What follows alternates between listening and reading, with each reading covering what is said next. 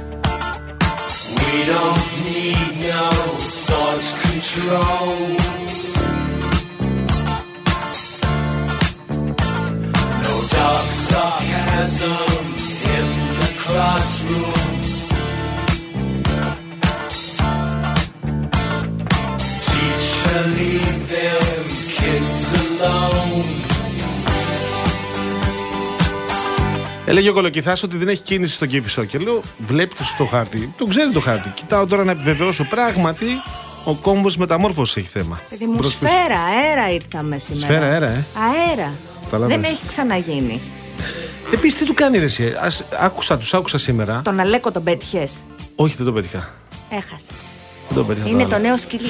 Άντε ρε εσύ. Ένας κούταβος. Τι του κάνει, γιατί του κάνει τέτοια βασανιστήρια. Το ρωτάει, το, ρωτούσε, το ρωτούσε για τέχνη, για κινηματογράφο, για πολιτισμό, για γεωγραφία. Δεν είναι όλες καλές συμπαρουσιάστριες σαν εμένα. Εγώ πιστεύω ότι πρέπει να διεκδικήσει τα δικαιώματά του ο κολοκυθάς. Θες να κάνω μια διαμαρτυρία στην Αναστασοπούλου καθιστική αύριο; Αν γίνεται να, να δηλώσουμε την αλληλεγγύη μας. Θα κάνουμε. Θα κάνουμε. Γιάννη Κολοκυθά. Τι ωραίος που είναι αυτός ο Ρίγκο.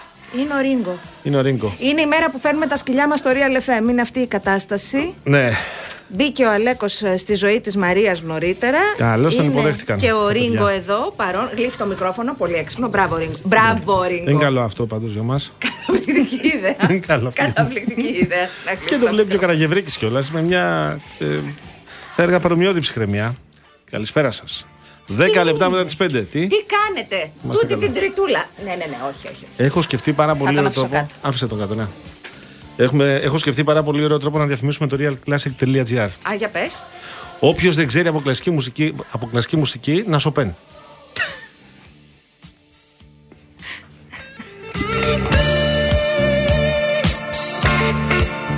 realclassic.gr Μετά από τις εκπομπές μας, Ναι. κάθομαι ένα διωράκι εκεί, ηρεμό.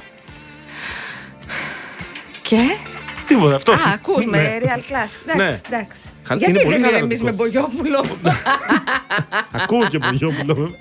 Στις ε, πολύ έντονες, ρε παιδί μου, όχι στις άλλες. Εντάξει, μια χαρά. τα- τα- τα Θε προσέχω. μια. Λίγο, τεσ... ε, λίγο Σωστακόβιτς, ένα κάτι, ρε παιδί Ε, μου, να ναι, έρθεις να γίνεις. ναι, Ναι, ναι, ναι. ναι, το καταλαβαίνω. Ναι. Καλησπέρα σας, κυρίες και κύριοι. Είστε συντονισμένοι και συντονισμένες στο Real FM. Για ακόμα μία φορά, για ακόμη ένα απόγευμα που εγώ δεν έχω πάρει σύνταξη. Καλά, μην το βλέπεις. Δηλαδή το λες το λες και το ξαναλέ.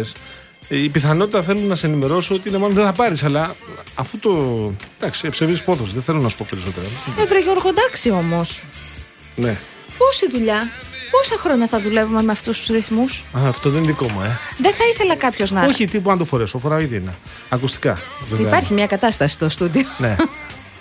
Λοιπόν, είστε συντονισμένες και συντονισμένοι στο Real FM. Περιμένουμε τα τηλεφωνήματά σας στο 211-200-8200. Η κυρία Φράνσης Παράσχη, η αγαπητή μας κυρία, είναι στη, στο τηλεφωνικό κέντρο. Ο κύριος Γιάννης Καραγευρέκης βρίσκεται στην κονσόλα του ήχου. Του έχω μπερδέψει εδώ, τα ακουστικά είναι έξαλλος. Κάτι κάνει, γυρνάει γύρω-γύρω. Πού Ναι, πας, ναι, ναι, Καραγευρίκη; ναι. Ναι, Ναι, σαν να πετάει χαλαρά. χαρταετό. Αμόλα καλούμπα. Περιμένουμε τα email σας στο papakirialfm.gr, τα SMS σας, real και ενώ το μήνυμά σας και αποστολή στο 19600. Είπαμε θα είμαστε μαζί μέχρι τις 7. Ο Γιώργος Επαγάνης μας. Αναστασία Γιάμαλη στο άλλο μικρόφωνο. Special guest στο Ρίγκο, κάπου έχει πάει. Θα- Νομίζω ότι. Ναι, όχι, είναι στην αδελφή από πάνω, μην ανησυχείς. Τον δεν, φροντίζω. δεν ανησυχώ. Ναι. Μην κατουρίσει, φοβάμαι. Ε, αυτό μπορεί να συμβεί. Τι να κάνουμε τώρα, σκυλάκι είναι. Πω, πω. Αν συμβεί όμως θα είσαι εκεί για να το αντιμετωπίσεις. Είναι σίγουρο. Τώρα που το σκέφτομαι. Είναι Ναι. σίγουρο γιατί εντάξει. Ναι. Χώρος δουλειάς είναι. Αυτό ήθελα να πω. το αγαπάμε το, το μέρος που δουλεύουμε. Είναι σαν το σπίτι μας, αλλά ναι, θα τα μαζέψω. Και Αν. πολύ ωραία το θέτετε το ζήτημα. Λοιπόν, από θεματάκια έχουμε, έχουμε και σήμερα. Ε, Σε νο- Γιάμαλη, υπάρχει καμιά μέρα που έχουμε πει δεν, είχα- δεν έχουμε θέματα σήμερα να συζητήσουμε; ε, κάτι Παρασκευές μόνο που αποφασίζουμε να μην Και συζητάμε. κάποιε εορταστικές που τις κάνουμε και τις κάνουμε θεματικές. Ναι. Με τραγουδάκια της. Δηλαδή ελάχιστα. Όχι, δεν υπάρχουν μέρες που δεν, δεν θα βρεις θέμα στην Ελλάδα. Κάθε μέρα έχει σε όλες τις κατηγορίες του ρεπορτάζ. Αλήθεια είναι. Ε, επειδή το βλέπω τώρα πρώτη είδηση σε διάφορα site. Τι βλέπω; ε, να πούμε ότι είναι θετική η, αντί, η αντίδραση του Αρχιεπισκόπου Ιερώνυμου σε ό,τι αφορά το, τον τρόπο που φαίνεται να λειτουργήσε ο Αρχιμανδρίτης Σεραφείμ απέναντι στον κύριο Παύλο Χριστίδη του πασοκ Το έχεις πάρει χαμπάρι αυτό το σκηνικό; Πώς δεν το έχω πάρει χαμπάρι, ναι. Ναι, ε, θα κάνει, λέει, εκκλησιαστική. Εδέ! Εκκλησιαστική εδέ, για να το, Ναι. για να το πούμε με τρόπο που το καταλαβαίνουμε όλοι. Ε, εντάξει, ντροπιαστική η αντίδραση του Αρχιμανδρίτη, νομίζω, και πολύ μακριά από το πνεύμα και της Εκκλησίας και της θρησκείας. Και το πνεύμα και την ουσία. Ναι. Υπάρχουν οι ιερείς οι οποίοι θα πρέπει να μας εξηγήσουν εκκλησιαστικά με ποιο τρόπο πρέπει να δούμε τη ζωή. Ε, υπάρχουν ιερείς οι οποίοι θα μας εξηγήσουν τις διδαχές του Ευαγγελίου. Υπάρχουν ιερείς που θα μας εξηγήσουν γιατί πρέπει να είμαστε χριστιανοί. Αλλά εδώ υπάρχει κάτι το οποίο το γνωρίζουμε όλες και όλοι σε πολύ μεγάλο βαθμό. Η πίστη μας και η θρησκεία μας είναι η θρησκεία της αγάπης και της αποδοχής, της ανοχής και της συγχώρεσης. Αυτά πρέπει οι κληρικοί μας να τα δείχνουν στην πράξη. Δεν είναι δυνατόν να λες ότι εμείς εδώ αγαπάμε και προσπαθούμε να γίνουμε καλύτεροι άνθρωποι στην, ε, στον αγώνα που κάνουμε να αγαπήσουμε τον εχθρό μας, αυτόν που θεωρούμε αντίπαλο και να λες ότι αυτόν τον βουλευτή δεν τον θεωρώ επιθυμητό να περάσει στο ναό ή δεν τον θεωρώ, δεν τον θέλω με, το, με Αναρτώντας τον κλήρο. μάλιστα φωτογραφίες με την σύζυγο και το νεογέννητο παιδάκι τους από το μεευτήριο. Όχι, όχι, όχι. Είναι λάθος Ντροπή. αυτό. Όταν λες και διδάσκεις σε εμάς τους αματολούς την αγάπη και την αποδοχή και το σεβασμό, πρέπει να το κάνεις και εσύ. Ε, επειδή βέβαια τώρα έχω πιάσει τον κλήρο να το πω και αυτό γιατί το άκουσα εχθές λίγο, λίγο καθυστερημένα και μου έκανε φοβερή εντύπωση αλλά έχει τελειώσει η εκπομπή μας οπότε δεν είχα το χρόνο να το πω. Ε, Εχθές, ε, την, την Κυριακή εννοώ, την Κυριακή στον ε, τόπο της τραγωδίας των Τεμπών, του εγκλήματος των Τεμπών πραγματοποιήθηκε τρισάγιο για τα 57 θύματα. Ε, εκεί ε, έκανε δηλώσεις ο Μητροπολίτης Λάρισας Ιερώνυμος, άλλος δεν ε, είναι ο Αρχιεπίσκοπος, μου έκανε φοβερή εντύπωση η δήλωσή του που είπε να ξέρετε ότι έναν και κοιμημένο τον τιμάς πολύ με τη σιωπή και την προσευχή δεν τον τιμάς με το θόρυβο δεν είναι ολοκλήρωσαν τον κύκλο της ζωής τους αυτοί οι άνθρωποι. Για να πάμε σπίτι μας και να πούμε ζωή σε λόγου μας δεν γίνεται να απευθύνεσαι στους γονείς, στους συγγενείς, στους επιζήσαντες και να τους λες μη θορυβείτε. Ε, δεν καταλαβαίνω τι ήθελε να πει ο συγκεκριμένος ε, Μητροπολίτης, αλλά δεν γίνεται να κάνεις μαθήματα πένθου σε κανέναν, ιδίως όταν το νήμα της ζωής έχει κοπεί τόσο βάναυσα, τόσο βίαια, τόσο άδικα και με αδιευκρίνηστες μέχρι τώρα συνθήκες. Δεν καταλαβαίνω εγώ Δεν τι έχω να, να πει. διαφωνήσω σε κάτι και δεν θα εξηγήσει κανένας με ποιο τρόπο οι γονείς ή οι συγγενείς των ανθρώπων που χάθηκαν εκεί θα διεκδικήσουν δικαίωση. Κανένας δεν μπορεί να το εξηγήσει αυτό. Να είναι σαφές. Ε, Τι είναι; συνέβη το μοιραίο Γιώργο. Δεν κατουρίθηκε. Άλλο έπαθε. Εσύ τα μάζεψες. Τι εννοώ το. Ναι. Εσύ το τακτοποίησες ε, Στέλιο Κορδούτη μας; Άνεστο πάλι. Α, έχει προτίμηση. Ζητούμε συγγνώμη. Μπράβο. Μπράβο μας. Τι να κάνω, το, το βάλω τιμωρία με το ένα πόδι; Τι να κάνω; Στο γραφείο του, διε- της διευθύνσεως έγινε αυτό. Ε, τώρα εσύ αυτοδόθηκε. Δεν χρειάζεται να πει κανείς τίποτα. Τα πες όλα μόνη σου. Τι να κάνω; Τι να κάνω, τι ντροπή. λοιπόν, ε, αυ- αυτά καλά κάνεις και τα λες. Να μην ξεχάσουμε, ε, να μην ξεχάσουμε τα βασικά.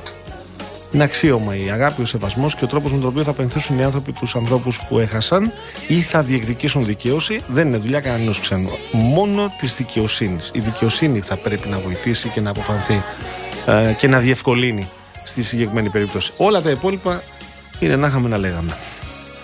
Θα... Ναι, δεν διαφωνώ καθόλου μαζί σου. Ε, αύριο είναι και αυτή η τραγική μέρα. Ε, αυτή η μέρα του που νομίζω άλλαξε τέλος πάντων το πώς αντιλαμβανόμαστε σίγουρα το ζήτημα των ε, υποδομών μεταφοράς της χώρας, το ζήτημα του σιδηροδρόμου, η μέρα όμως που έκοψε και άδοξα το νήμα της ζωής τόσων νέων στην πλειοψηφία τους ανθρώπων. Ε, σε ό,τι μας αφορά το κάναμε από την πρώτη στιγμή, ε, την επόμενη άλλωστε εδώ είχαμε εκπομπή, την επόμενη του εγκλήματος, της τραγωδίας. Θα το κάνουμε και αύριο όσο μπορούμε. Θα ρίξουμε φως σε αυτήν την ε, υπόθεση η οποία δεν έχει διαλευκανθεί ακόμα και επειδή δεν γίναμε σοφότεροι από την Επιτροπή της Βουλής ελπίζουμε να γίνουμε σοφότεροι από την ε, δικαιοσύνη. Έχει σημασία στη συνέντευξη τύπου που έκαναν χθες οι οικογένειες των θυμάτων και οι πραγματογνώμονες ε, που παρουσιάστηκε και η έκθεση των πραγματογνωμόνων ότι θα είχε ένα απ' όλα να δούλευε. Ένα απ' όλα θα μπορούσε να, να είχε αποφευχθεί ε, η τραγωδία, τουλάχιστον έτσι λένε οι πραγματογνώμονες των οικογενειών. Είναι τεχνική σύμβολη των οικογενειών, των ε, θυμάτων. Έτσι, θα μιλήσουμε αύριο με έναν από αυτούς. Θα επιχειρήσουμε να μιλήσουμε και με τις οικογένειες των θυμάτων παρότι υπάρχει ένας ε, κανόνας που λέει ότι αύριο δεν βγαινουν Νομίζω ότι έχουμε καταφέρει να, να βρούμε ανθρώπους που κατανοούν την ανάγκη μια μέρα σαν αυτή να δοθεί έτσι η προσοχή που χρειάζεται και η προβολή που χρειάζεται σε αυτό το θέμα. Ε, τώρα δεν ξέρω, τε- στο κεντρικό πολιτικό είναι μια ήρεμη μέρα μέχρι στιγμής. Αν εξαιρέσει τον Μπιφ Πολάκη Πιερακάκη στη Βουλή. Ναι, τα μη κρατικά ΕΗ. Το... Μπήκαν στις επιτροπές, Έχουν επιτέλους. μπει σε επιτροπές. Γίνεται η συζήτηση εκεί στις επιτροπές και μεταξύ συνταγματολόγων γίνεται συζήτηση. Ε, μ, αυτό το οποίο εμένα με εντυπωσιάζει είναι η πρόταση του Πασόκ. Δηλαδή το Ναι. Πασόκ λέει. Α, γιατί το- έχει, έχει κάνει το εξής το Πασόκ. Αρχικά έλεγε, αν θυμάσαι. Θα στηρίξω και στην υπό εκπομπή σου προϋποθέσεις. νομίζω το Ναι, λέγανε. ναι, ναι. Ότι δεν θα σταθούμε εμπόδιο. Ή αυτό. Θα στηρίξουμε προποθέσει. Στη συνέχεια το Πασόκ αποφάσισε ότι δεν θα ψηφίσει, διότι προτιμάει να γίνει συνταγματική αναθεώρηση και να περάσει αυτό κανονικά. Δηλαδή είναι Όχι μια από λύση. το πλάι, μέσω ναι. αναθεώρησης του άρθρου 16. Θα πάρει μερικά χρόνια βέβαια αυτό. Ναι. Έτσι. Δηλαδή, αν, αν υποθέσουμε ότι προκρίνεται και αποφασίζει η πλειοψηφία του Κοινοβουλίου να ακολουθήσει την πρόταση του Πασόκ, αυτό θα πάρει μερικά χρόνια. Και αναρωτιέμαι, είναι λύση αυτό; Και είναι λύση που εξυπηρετεί ποιον, ποιους θα εξυπηρετήσει. Το λέω διότι υπάρχουν και στελέχη μέσα στο Πασόκ, κυρία Νάντια Γιανακοπούλου για Και ο παράδειγμα. κύριος Κωνσταντινόπουλος. Ναι, οι οποίοι λένε ότι εμά το πρόγραμμα μας άλλα λέει από τη θέση του Προέδρου. Ε, αν με ρωτάς εμένα, εγώ θεωρώ ότι αυτό το μπρος πίσω στην συγκεκριμένη υπόθεση στο Πασό κάνει κακό. Αλλά θα περιμένω να το παρακολουθήσω και στο Κοινοβούλιο λεπτομερώς. Τώρα για τα υπόλοιπα, νομίζω ότι έχει ενδιαφέρον η συζήτηση αυτή. Ε, εγώ διαβάζω και αυτά που λένε οι συνταγματολόγοι, αυτά που γράφουν οι συνταγματολόγοι, γιατί είναι χωρισμένοι δύο σε δύο ομάδες. Είναι δύο ομάδες. Αυτοί που λένε ότι είναι αναφανδόν συνταγματικό τέλος πάντων ναι. και αυτοί που λένε ότι μια χαρά συνταγματικό είναι. Και εκεί μέσα σε αυτούς που λένε ότι είναι συνταγματικό είναι και ο Βάγγελο Βενιζέλος, πρώην, πρώην ε, πρόεδρος του Πασόκ, και ο κύριος Βασίλης Κουρί, πρώην πρόεδρος του Ευρωπαϊκού Δικαστηρίου. Νόμιζα ότι έλεγε στον συνάδελφό μου. Όχι. Όχι.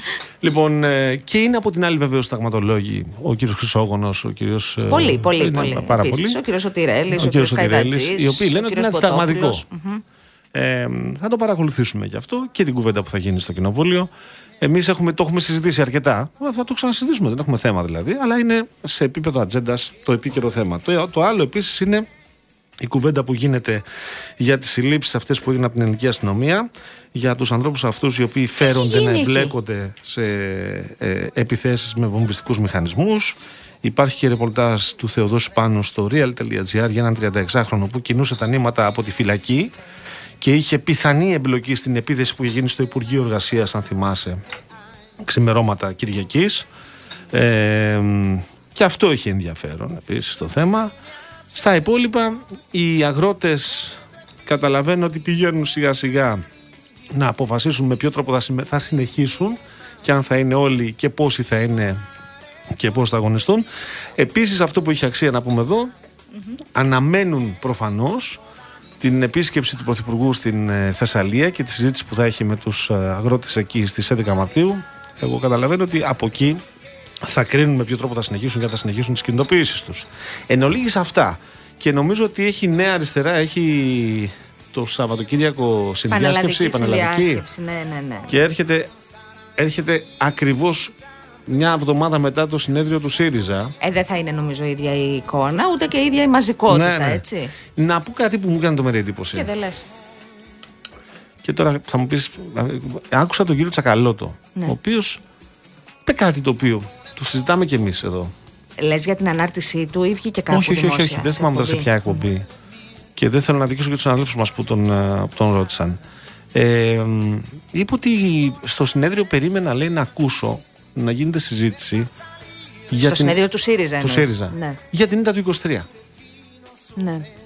Για την ε, πτωτική πορεία από το 19 μέχρι το 23. Και δεν έχει καμία τέτοια συζήτηση. Και κατάλαβα ότι βάζει ένα θέμα ο κ. Σακαλώτος αυτό που ε, εμείς εδώ κουβεντιάζουμε και λέμε έγινε η αυτοκριτική, δεν έγινε, έγινε η συζήτηση, δεν έγινε. Εγώ καταλαβαίνω είναι ένα θέμα που βάζει ο κ. Σακαλώτος και έχει να κάνει με τον κύριο Τσίπρα. Κοίταξε. Θα μου πεις άλλα κόμματα ανήκουν πλέον. Ε, δεν είναι στα ίδια κόμματα. Αυτή τη στιγμή όταν τα στελέχη της Νέας Αριστεράς μιλούν για τον ΣΥΡΙΖΑ μπορεί να είναι πολύ ενδιαφέρον για μας δημοσιογραφικά για να βγάλουμε τον τίτλο αλλά από τη στιγμή που αποχώρησαν δεν δικαιούνται ναι, να ομιλούν. Ένα είναι αυτό. Από εκεί και πέρα, ναι, προφανώς από τη στιγμή που ο κύριος Τσίπρας την περασμένη Παρασκευή ε, στην εκτενέστατη αναφορά του, στην ανάρτησή του, είχε και δύο σειρές για την διάσπαση για τους αποχωρήσαντες και τις αποχωρήσασες. Ναι θα μπορούσαν εφόσον το επιθυμούσαν να απαντήσουν. Αλλά σε αυτό τα του συνεδρίου του άλλου κόμματος δεν τους αφορούν πλέον. Αλλά καταλαβαίνω ότι είναι πάρα πολύ δύσκολο στα δύο αυτά κόμματα να, να κλείσουν οι ανοιχτές πληγές. Είναι πολύ νωρίς ακόμα. Δεν έχει κοπεί ακόμη ο ομφάλιος λόρος μεταξύ των μεν και των δε. Όσο και αν θέλουν και οι μεν και οι δε να να στυλιτεύουν ε, κινήσεις, πρακτικές και τακτικές εκατέρωθεν. Ωραία τα είπατε. Ευχαριστώ. Σας έχω όμως και ένα παράπονο. Τι; Για να φύγουμε για να πάμε σε τίτλου ειδήσεων. Κατούρι ο Ρίγκο, αν σε ρωτάω. όχι αυτό. Γιατί δεν μου είχες πει εσύ ότι το λεμόνι, ε, το πολύ λεμόνι κόβει, βοηθάει σε δίαιτες; Ποιος το είπε αυτό, παιδάκι. Έτσι έμαθα εγώ. Ότι άμα βάζεις πολύ λεμόνι, λέει στο φαγητό, βοηθάει στη δίαιτα. Επειδή είναι ξινό και δεν το τρώ. Από τότε που έμαθα λοιπόν ότι το λεμόνι βοηθάει στη δίαιτα, βάζω πάρα πολύ στα σουφλάκια. Δεν μου πει τίποτα. Ε, το λεμόνι έχει ναι. βιταμίνη C και είναι καλύτερη η απορρόφηση τέλος πάντων της πρωτενη. Έπρεπε να μου το Θα σου το πω την επόμενη φορά. Φάει τα σουβλάκια σου, βάλε και λεμόνι. Με λεμόνι. και όλα θα πάνε καλά. Ποιος είναι τώρα, ποια είναι; Η κυρία Κατσαμπέκη νομίζω. Ελένη Κατσαμπέκη έρχεται για τίτλους ειδήσεων και επιστρέφει. Εγώ πάω να δω τι έκανε ο Ρίγκο.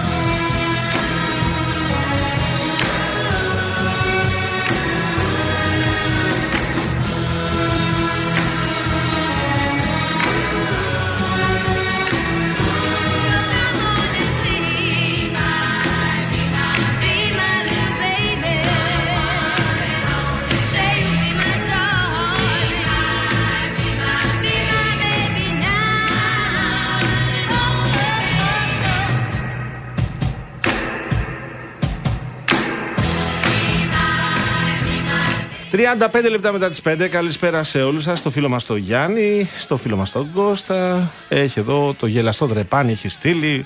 Ο φίλος ο Γιάννης από το Σουλάρι Αρκαδίας. Γιάννη, σε ευχαριστούμε πάρα πολύ. Ο φίλος ο Θανάσης. Ο φίλος ο Σάκης, ο οποίος τον βλέπω να παραμένει σε κατάσταση παρατεταμένου παροξισμού. Γεια σου, Σάκη. Τι έχει γίνει; Ε; Είναι αυτός εδώ πέρα ο οποίος ε, με ρωτάει συνέχεια ε, πότε με περάσανε πειθαρχικό γιατί με πήγε με λέει κασεδιάριο. Οπότε. Α, μια ψύχρεμη προσέγγιση. Παρατεταμένο παροξισμό. Ποτέ. Γενικά, πάμε παρακάτω. Α, πάμε παρακάτω. Η Χριστίνα σε ενημερώνει. Ναι. Ζεστό νερό με λεμόνι κάθε πρωί. Βοηθάει πω. να το πιεις. Όχι να βάλει λεμόνι πάνω από το γουρουνόπουλο Να. και να το φας ολόκληρο παγάνι. Ε, έτσι το σκέφτηκα εγώ. Δεν είναι έτσι. Λεμόνι με ζεστό νερό πάνω από το γουρνόπουλο. με, πολύ, με πολύ λεμόνι όμως και λιγότερο νερό. Αχ, δεν μπορώ. Δεν μπορώ.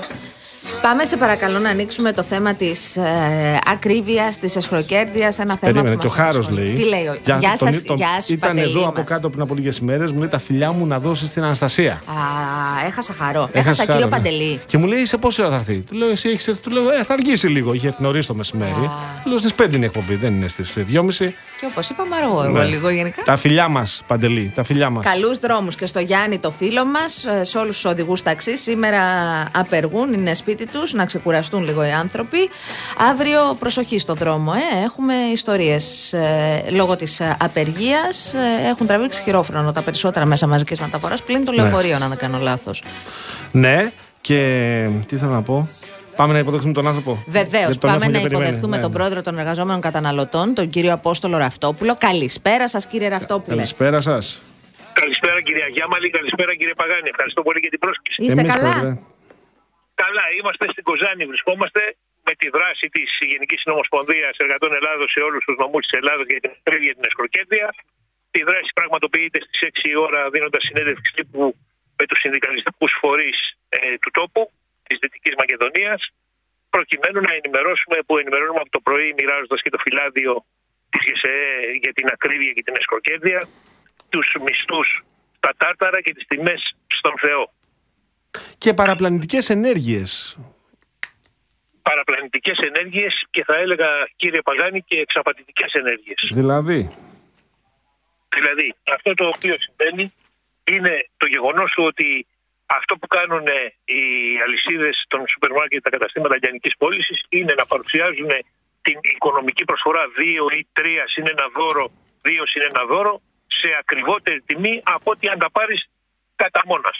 Δηλαδή πάρεις δύο μονές συσκευασίες ή τρεις μονές συσκευασίες τις παίρνεις φτηνότερα από ότι να πάρεις την οικονομική συσκευασία που λέει ή θα λέει απάνω μείον 50% ή θα λέει μείον 50 λεπτά ή μείον 70 λεπτά η συσκευασία ή 30% ή 70% μείον. Πάω να πάρω δηλαδή εγώ το σαμπουάν ε, Γιάμαλι, το οποίο μου αρέσει πάρα πολύ. Κάνει Για- 5 ευρώ η κάθε συσκευασία. Και πάω μετά, βλέπω ότι δίπλα έχει μια μέρα που πηγαίνω μέσα σε μια όπως Ζελατίνα; συσκευα- ζελατίνα, έχει δύο. Και αντί για 5 ευρώ λέει 11,90. Ναι, γιατί λέει δεν Αυτό υπάρχει, εννοείται. ε, όχι. Ή Ε, εννοείται ένα και ένα δώρο. 10 ευρώ. Ένα και ένα δώρο. Α, αυτό, ναι. Ναι, αυτό ακριβώς. ναι. Ε, και δεν λέτε στο Το διπλάσιο. ίδιο, το ίδιο πράγμα γίνεται, το ίδιο πράγμα γίνεται και Ναι. στα μακαρόνια, το ίδιο πράγμα γίνεται στα μπισκότα, το ίδιο πράγμα γίνεται στα μαλακτικά. Να ίδιο το πράγμα καταλάβουμε γίνεται- όμως, μισό λεπτό. Δεν λέτε ότι είναι η, η τιμή αυτής της συσκευασίας το άθροισμα των δύο προϊόντων. Λέτε ότι είναι το άθροισμα αυτό, σαν να χρεώνεται το προϊόν, ας πούμε, 20% πάνω, 30% πάνω. Αυτό δεν Ακριβώς. λέτε; Ακριβώς. Ναι. Ακριβώς. Ακριβώς. Και αυτό ε, είχαν πει, όπως γνωρίζετε πάρα πολύ καλά, κύριε Παγάνη, το Υπουργείο ότι αυτό το πράγμα θα σταματήσει, οι παραπλανητικές προσφορές θα σταματήσουν, θα μειωθούν οι προσφορές των ε, πολυεθνικών ε, στι αλυσίδες, θα δούμε φτηνότερες τιμές εμείς οι καταναλωτές στα ράφια. Τη μία μας είπαν θα δούμε 30% έως 30% φτηνότερες. Ε, σήμερα άκουσα τον Υπουργό Ανάπτυξης να λέει ότι θα δούμε έως 15% φτηνότερες, αλλά σε προϊόντα όπω είπε προσωπικής υγιεινής, προϊόντα ε, απορριπαντικά, μαλακτικά, προϊόντα έμεινη για την έμεινο ρίση και διάφορα τέτοια. Εμείς το, το οποίο περιμένουμε να δούμε είναι προϊόντα όπως είναι τα γαλακτοκομικά, το τυρί, η φέτα, τα γιαούρτια, τα τρόφιμα και σίγουρα και τα απορριπαντικά πλυντηρίων και πλυντηρίων πιάτων ή τα απορριπαντικά πιάτων και όλα αυτά τα οποία χρειαζόμαστε, χειριζόμαστε καθημερινά στη στην ε, καθημερινότητά μας, στην οικογένειά μας. Να σας πω, κύριε Ραυτόπουλο, ότι πανευρωπαϊκά και Γιώργο γίνεται μια, υπάρχει μια ευρύτερη δράση και ένα κίνημα που έχει ξεκινήσει σχετικά με την πρόσβαση στα προϊόντα περίοδου που έχουν ανεξήγητα στις περισσότερες χώρες πολύ υψηλό ΦΠΑ, ενώ πρόκειται για βασικά είδη ανάγκης. Και έχει ξεκινήσει αυτή η κουβέντα, γιατί δεν είναι δυνατόν να μπαίνουν όλα τα προϊόντα σε υψηλότερο ΦΠΑ και συμβαίνει σε χώρες. Υπάρχουν χώρες όπως η Ιρλανδία, για παράδειγμα, που τον έχει μειώσει ή τον έχει μηδενίσει π.χ. σε αυτά τα προϊόντα, κύριε Ραφτόπουλε. Έτσι είναι, κυρία Γιάμαρη, mm-hmm. και εμείς αυτό το οποίο δεν είναι μόνο η Ιρλανδία, είναι η Ισπανία που έχει μειώσει το ΦΠΑ, είναι η Κύπρος που έχει μειώσει το ΦΠΑ, είναι η Γαλλία που έχει μειώσει το ΦΠΑ σε προϊόντα ε, πρώτης ανάγκης.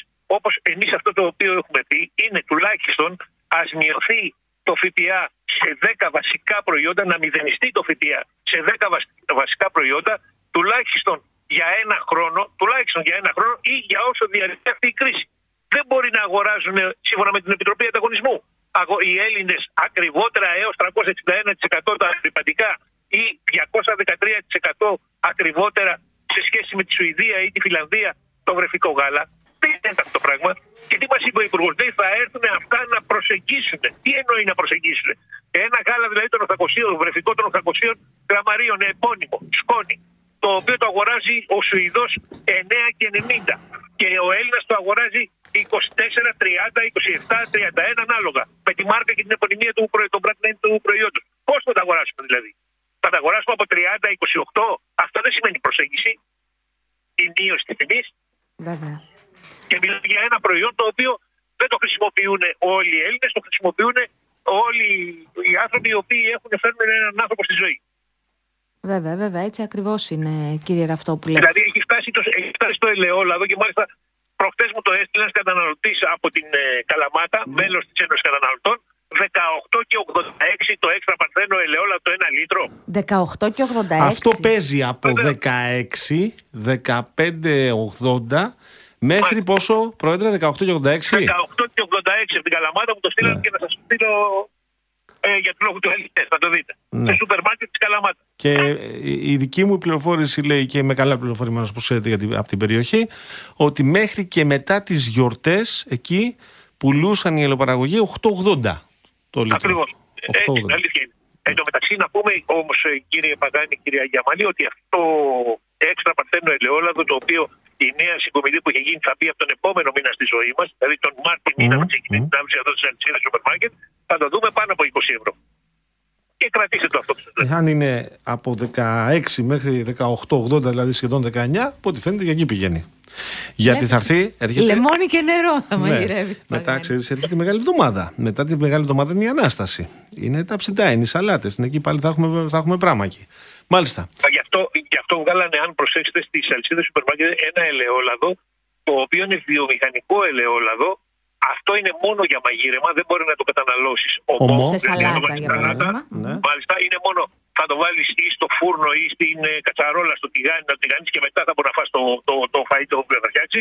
Είναι μόνο για να το χρησιμοποιήσεις κάτω από, αυτές, από ναι. την επεξεργασία. Και αυτό έχει χαμηλότερη τιμή από ότι έχει το, όχι το έξτρα, το παρθένο ελαιόλαδο. Ναι, σαν... Αν είχα, αν είχα όμως την ελευθερία να επιλέξω, δεν θα το αγόραζα. Και Μα είναι σαν υποκατάστατο. Σαν. Λάδι είναι στην ουσία, αλλά είναι σαν ναι. υποκατάστατο. Δεν μπορεί να το φας ομό, όπως λέει ο Πρόεδρο. Βλέπετε, σε αυτό το οποίο θέλω να πω είναι ότι το εμπόριο πάντα βρίσκει λύσεις.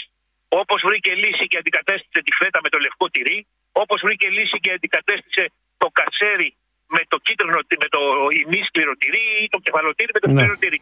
Πάντα θα βρίσκει λύσεις προκειμένου να μπορούμε οι καταναλωτέ να ανταπεξεργόμαστε στις υποχρεώσεις. Ε, το άλλο που θέλω να ρωτήσω. Έχει μειωθεί ναι. βεβαίως η αγοραστική δύναμη του μισθού μας επιπλέον 20% σύμφωνα με τα στοιχεία της Ιργκάνα, το οποίο μας έδειξε ότι τα δύο τελευταία χρόνια η αύξηση του μισθού ήταν στο 8%, ενώ η αύξηση των τροφίμων στο 31,5%. Αυτά που βλέπετε ως τρόφιμα αφήνουμε το λάδι. Το λάδι το ξέραμε, το οπτευόμαστε, το συζητάμε τόσους μήνες. Τι άλλο βλέπετε να κάνει ε, άλμα στις ανατιμήσεις, σε προϊόντα εννοώ.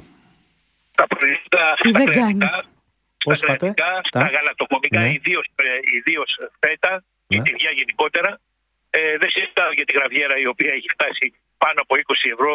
Με το κι άλλη βρίσκεις γραβιέρα κάτω από 20 ευρώ. Mm-hmm. Ε, στα ψάρια υπάρχει μια αύξηση τάξη του 7,5%. Στο γιαούρτι υπάρχει μια αύξηση τάξης τον περασμένο μήνα στο 5%, στο 4,8% για την ακρίβεια. Στα προϊόντα, στα καθαριστικά και στα μαλακτικά υπάρχει μια αύξηση της τάξης του που πλησιάζει τα όρια του 10%, 8,3%, όπως είναι και ο δείκτη τιμών καταναλωτή τον Ιανουάριο. Σε όλα τα προϊόντα υπάρχει μια αύξηση η οποία έρχεται να προσθεθεί τις προηγούμενες αυξήσεις. Αυτό είναι το δυσάρεστο. Ναι. Και ρωτάει εδώ η Σοφία, η οποία δηλώνει μάλιστα και. Ε, Πώς να το πω τώρα, θαυμάστρια του έργου που κάνετε εσείς. Ε, με πολύ καλά λόγια για εσά. Λέει, σας παρακολουθεί και θέλει να σας ρωτήσει αν είναι δυνατόν να υποχρεωθούν τα σούπερ μάρκετ στις διαφημίσεις ε, να έχουν ακριβώς τις μειώσεις των τιμών και όχι παραδείγματος χάρη έκπτωση 25% αφηρημένα θα μπορέσουν να το κάνουν, μπορούν να το κάνουν. Αυτό πρέπει βέβαια να το επιβάλλει. Αντιλαμβάνεστε, είστε άνθρωποι των μέσων μαζικής ενημέρωσης, το γνωρίζετε καλύτερα από μένα αυτά τα θέματα. Μπορούν μέσα από, την, ε, από το Ραδιοτηλεοπτικό Συμβούλιο να επιβάλλετε στις ε, διαφημίσεις οι οποίες γίνονται στα προϊόντα τροφίμων ή στα είδη πρώτης ανάγκης, τα οποία όπως έχετε δει έχουν μπει σε ε, ναι. πολύ μεγάλο ποσοστό το τελευταίο χρονικό διάστημα της ζωής μας να αναφέρει και την αρχική τιμή και την τελική τιμή, αλλά και το ποσοστό της έκπτωσης. Μάλιστα. Κυρία Γιάμαλ, έχουμε κάτι άλλο για τον uh, κύριο Πρόεδρο; Όχι, μόνο θα το παρακολουθούμε. Δεν έχουμε κάτι άλλο να πούμε. Δεν, ε, καλή συνέχεια. Είναι αυτή που είναι. Εκεί που είστε, Πρόεδρε. Καλή συνέχεια και θα τα ξαναπούμε πολύ πολύ σύντομα. Καλή δύναμη, κύριε Ραφτόπουλε. Ήταν ο Πρόεδρος των Εργαζόμενων Καταναλωτών, ο κύριος Απόστολος Ραφτόπουλος. Να πω στο φίλο μου το Real Broker, έχεις δίκιο, αδερφέ και εμένα. Μου βγήκαν τα μάτια έξω. Τώρα ε, πρέπει να έχει διορθωθεί ήδη. Τι εννοείς.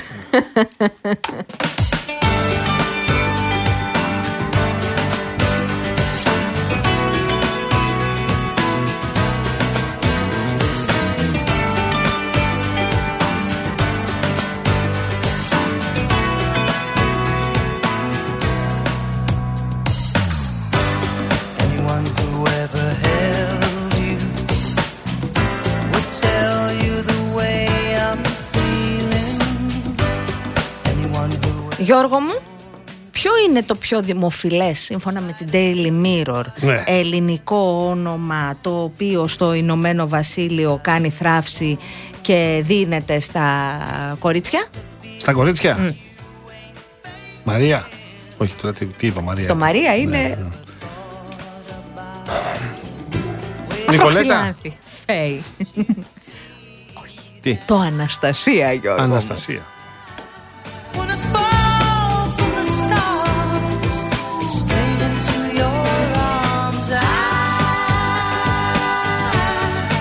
Βέβαια δεν είναι ακριβώς ελληνικό. Θυμόμαστε και την πριγκίπισσα.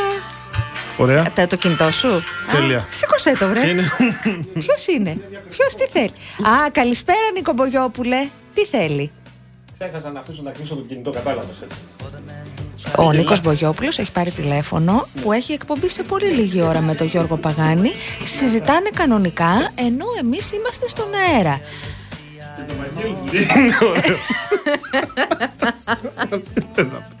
Μπράβο μου. Εμένα γιατί δεν με παίρνει να μου τα πει αυτά; Τα είπε στην εκπομπή. Τι να κάνει. Ε, έλεγε ο Ανδρέας και ήμουν έτοιμος να διάβασω μηνυμάτων όταν συνέβη αυτό. Ε, κάτσε να χαμηλώσει το κινητό. Το χαμηλώσω.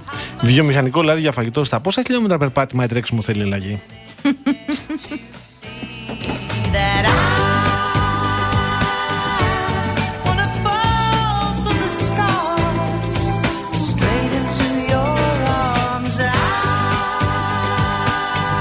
Πάντως, μου στέλνει mm. ένας φίλος που ασχολείται σχετικά με την κουβέντα που είχαμε με τον ε, κύριο Ραφτόπουλο, ναι. ότι από πέρσι έχει εφαρμοστεί και στην Ελλάδα η Ευρωπαϊκή Οδηγία που αφορά προσφορές, εκτόσεις και ούτω καθεξής. Με βάση αυτήν έχουν μπει ε, και μεγάλα πρόστιμα σε πολύ μεγάλες εταιρείες που γνωρίζουμε και αλυσίδες.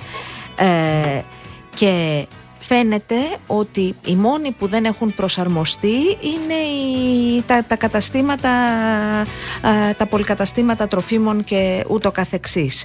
Έχει λέει μια σημασία να το δούμε. Ε, το λέω αυτό γιατί πράγματι στα, στις μεγάλες αλυσίδες που πουλούν άλλα πράγματα πέρα από τρόφιμα φαίνεται ότι έχει ενσωματωθεί και γίνεται ο έλεγχος. Mm. Έλεγχοι γίνονται. Έλεγχοι γίνεται. Καλά, δεν φτάνει το προσωπικό για να κάνει ελέγχους παντού. έτσι, 80 της Δημαία τώρα. Αλλά. Ε, Προφανώς ότι δεν φτάνουν.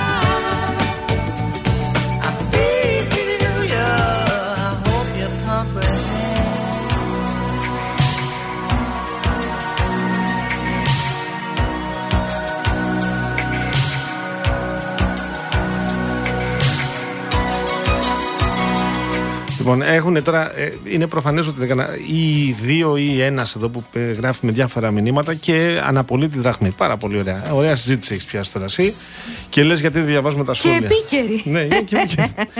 Αδερφέ, ε, το σχόλιο που κάνεις εδώ με διάφορες μορφές και με διάφορα ονόματα δεν έχει καμία αντιστοιχεία με την εποχή και τον χρόνο και με τη χώρα επίσης. Αλλά αυτό δεν μπορώ να το εξηγήσω εγώ. Πρέπει να το συζητήσεις με κάποιους ανθρώπους οι οποίοι να είναι ε, ξέρω εγώ, παρέα σου, να είναι φίλοι σου. Καλά, να... ο καθένας μπορεί να, να είναι υπερασπιστής ενός άλλου ενός εθνικού νομίσματος, είτε της δραχμής, είτε του. Αφού είναι κατά το ρούβλι, είτε ναι, κατά της Ευρωπαϊκής Ένωσης και κατά του ευρώ, να μα να μας πει ο άνθρωπος αυτός σε ποιο κλάδο εργάζεται. Γιατί αν δεν κάνω λάθος, εδώ και αρκετά χρόνια, για παράδειγμα, έχουμε πάρει ένα σωρό επιδοτήσεις από εκεί. Αυτέ θα μπορούσαμε χωρίς αυτές, θα μου πεις. Βεβαίως. Ε, αν δεν κάνω λάθος, επίσης δίνουν τώρα ένα δισεκατομμύρια για τα νοσοκομεία. Θα μπορούσαμε και χωρίς αυτές. Βεβαίως, να κάνουμε τη συζήτηση. Αλλά ε, με εξαίρεση το Κομμουνιστικό Κόμμα της Ελλάδα, το οποίος σταθερά βρίσκεται σε αυτή τη θέση, όλοι οι άλλοι που το συζήτησαν αυτό, βάζω μέσα και το Πασόκ, βάζω μέσα και το ΣΥΡΙΖΑ, βάζω και τα υπόλοιπα κόμματα, φτάνοντας στο σημείο εκείνο που μετά δεν θα υπήρχε επιστροφή, γύρισαν λίγο πίσω. Κάποιο λόγο θα είχαν, προφανώς. Να πω και το μήνυμα της Ιωάννας έχει δίκιο. Μην αναστατωθεί ο κόσμος έτσι mm. αύριο ανεφλόγου. Λέει: Αν θέλετε και μπορείτε, μιας και μιλάτε για το θέμα, αύριο στις 10 θα χτυπήσουν πένθυμα 57 φορές όλες οι καμπάνες όλων των εκκλησιών της χώρας έπειτα από αίτημα της κυρίας Καριστιανού που υιοθετήθηκε και από τον ε, Αρχιεπίσκοπο Ιερώνυμο. Μάλιστα. Νομίζω ότι ταιριάζει. Προφανώς. Ταιριάζει με την ημέρα. Αυτό ταιριάζει. Όχι το άλλο που έλεγες στην αρχή με τον ε, ε, Αρχιμανδρίτη, ο οποίος, αν κατάλαβα καλά, δεν ενθουσιάστηκε με την παρουσία ενός βουλευτή, ο οποίος αποφάσισε να ψηφίσει το, την, ε, το νομοσχέδιο για τα ομόφυλα ζευγάρια. Είναι προφανές ότι αυτό το δεύτερο που είπες ταιριάζει. Αυτό συνάδει με την Εκκλησία. Με την Απολύτως συνάδει. Που εμείς. Ξέρεις ε, τι δεν συνάδει; Αναμένουμε. Ναι. Ε, πάω από το ένα θέμα στο άλλο, αλλά ναι. το συζητούσαμε και χθες. Συζητήσαμε και με τον Βαγγέλη Αρετέο. Mm. Ξέρεις πότε θα αποφασίσουν τι θα κάνουν με την ΚΑΠ; Mm. Μετά τις ευρωεκλογές. γιατί ο χρόνος μετράει στην Ευρωπαϊκή Ένωση, στις Βρυξέλλες, μετράει τον χρόνο, τον υπολογίζουν. Διαφορετικά από ό,τι στον υπόλοιπο κόσμο. Και είναι διαφήμιση με τους φελού, θυμάσαι. Ναι, ναι, ναι. Ε, ακόμη το περιμένουν. Ναι, ναι, ναι, οριμάσει. Ναι, ναι. οριμάσει ο χρόνος, θα οριμάσει. Υπέροχο.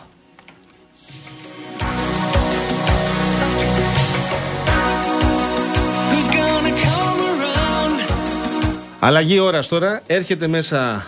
Θα πω η Πελαγία Κατσούλη γιατί πριν είπαμε η Ελένη Κατσαπέκη. Ε, έρχεται να πει το δελτίο ειδήσεων, η Πελαγιά Κατσούλη. Μάλλον. Και εμείς θα επιστρέψουμε.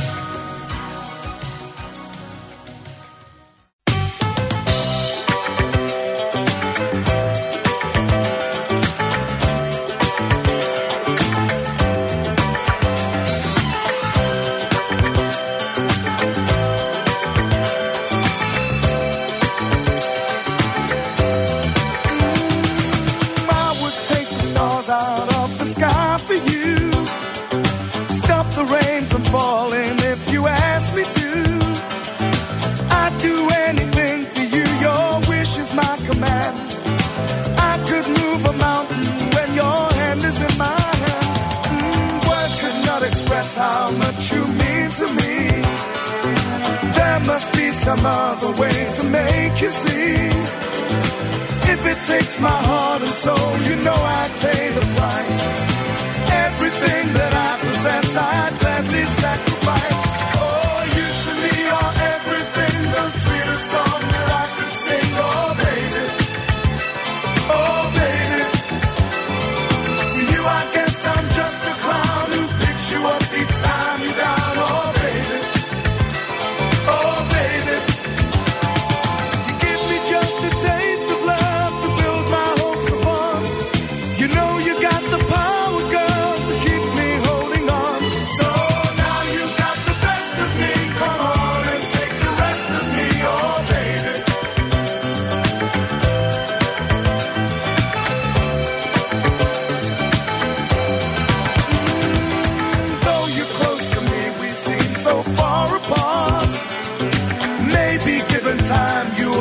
Εγώ ή εσύ. Να, να ξεκινήσεις. Ξεκίνα εσύ. Θα ξεκινήσω ε, 7 εγώ. λεπτά μετά τις 6 δεύτερη ώρα εκπομπής. Επιστρέψαμε λοιπόν και θέλω να σας πω ότι ο όμιλος Real σας προσκαλεί να παρακολουθήσετε το συνέδριο Real Investment Summit 2024, το οποίο θα λάβει χώρα στις 5 Μαρτίου στο Grand Hyatt Athens. Στη συγκεκριμένη ημερίδα θα διερευνηθούν οι σημαντικές ευκαιρίες και οι προκλήσεις που αντιμετωπίζει η χώρα μας στον τομέα των επενδύσεων, σε συνθήκες διεθνών κρίσεων, αλλά και το μείζον θέμα της κλιματικής αλλαγής.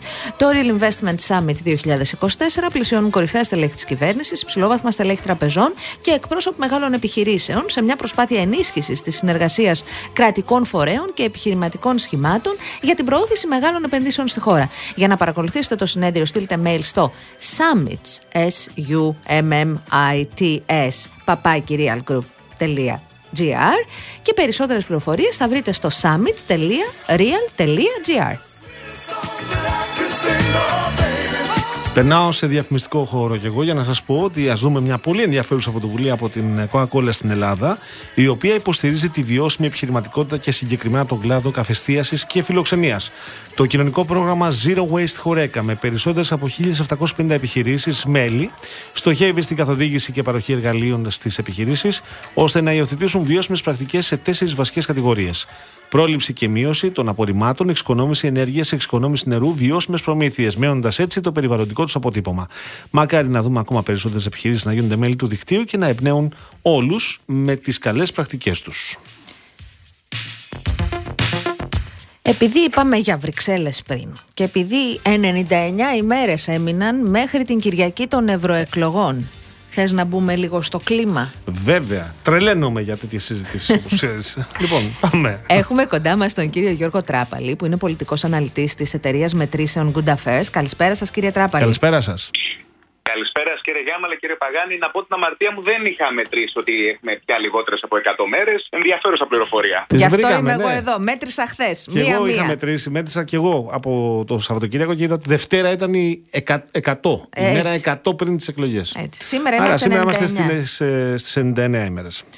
Το ερώτημα είναι, κύριε Τράπαλη, εσείς πραγματοποιήσετε μία έρευνα για τον ε, Φεβρουάριο ε, και ρωτήσατε με ποια χώρα ταυτίζονται τα συμφέροντα της Ελλάδας και τι απαντήσεις λάβατε και μετά πάμε να το Εντάξει. σπάσουμε κιόλας. Μμμ. Ναι, ναι, μεταξύ άλλων ήταν και αυτή ένα κομμάτι της έρευνας.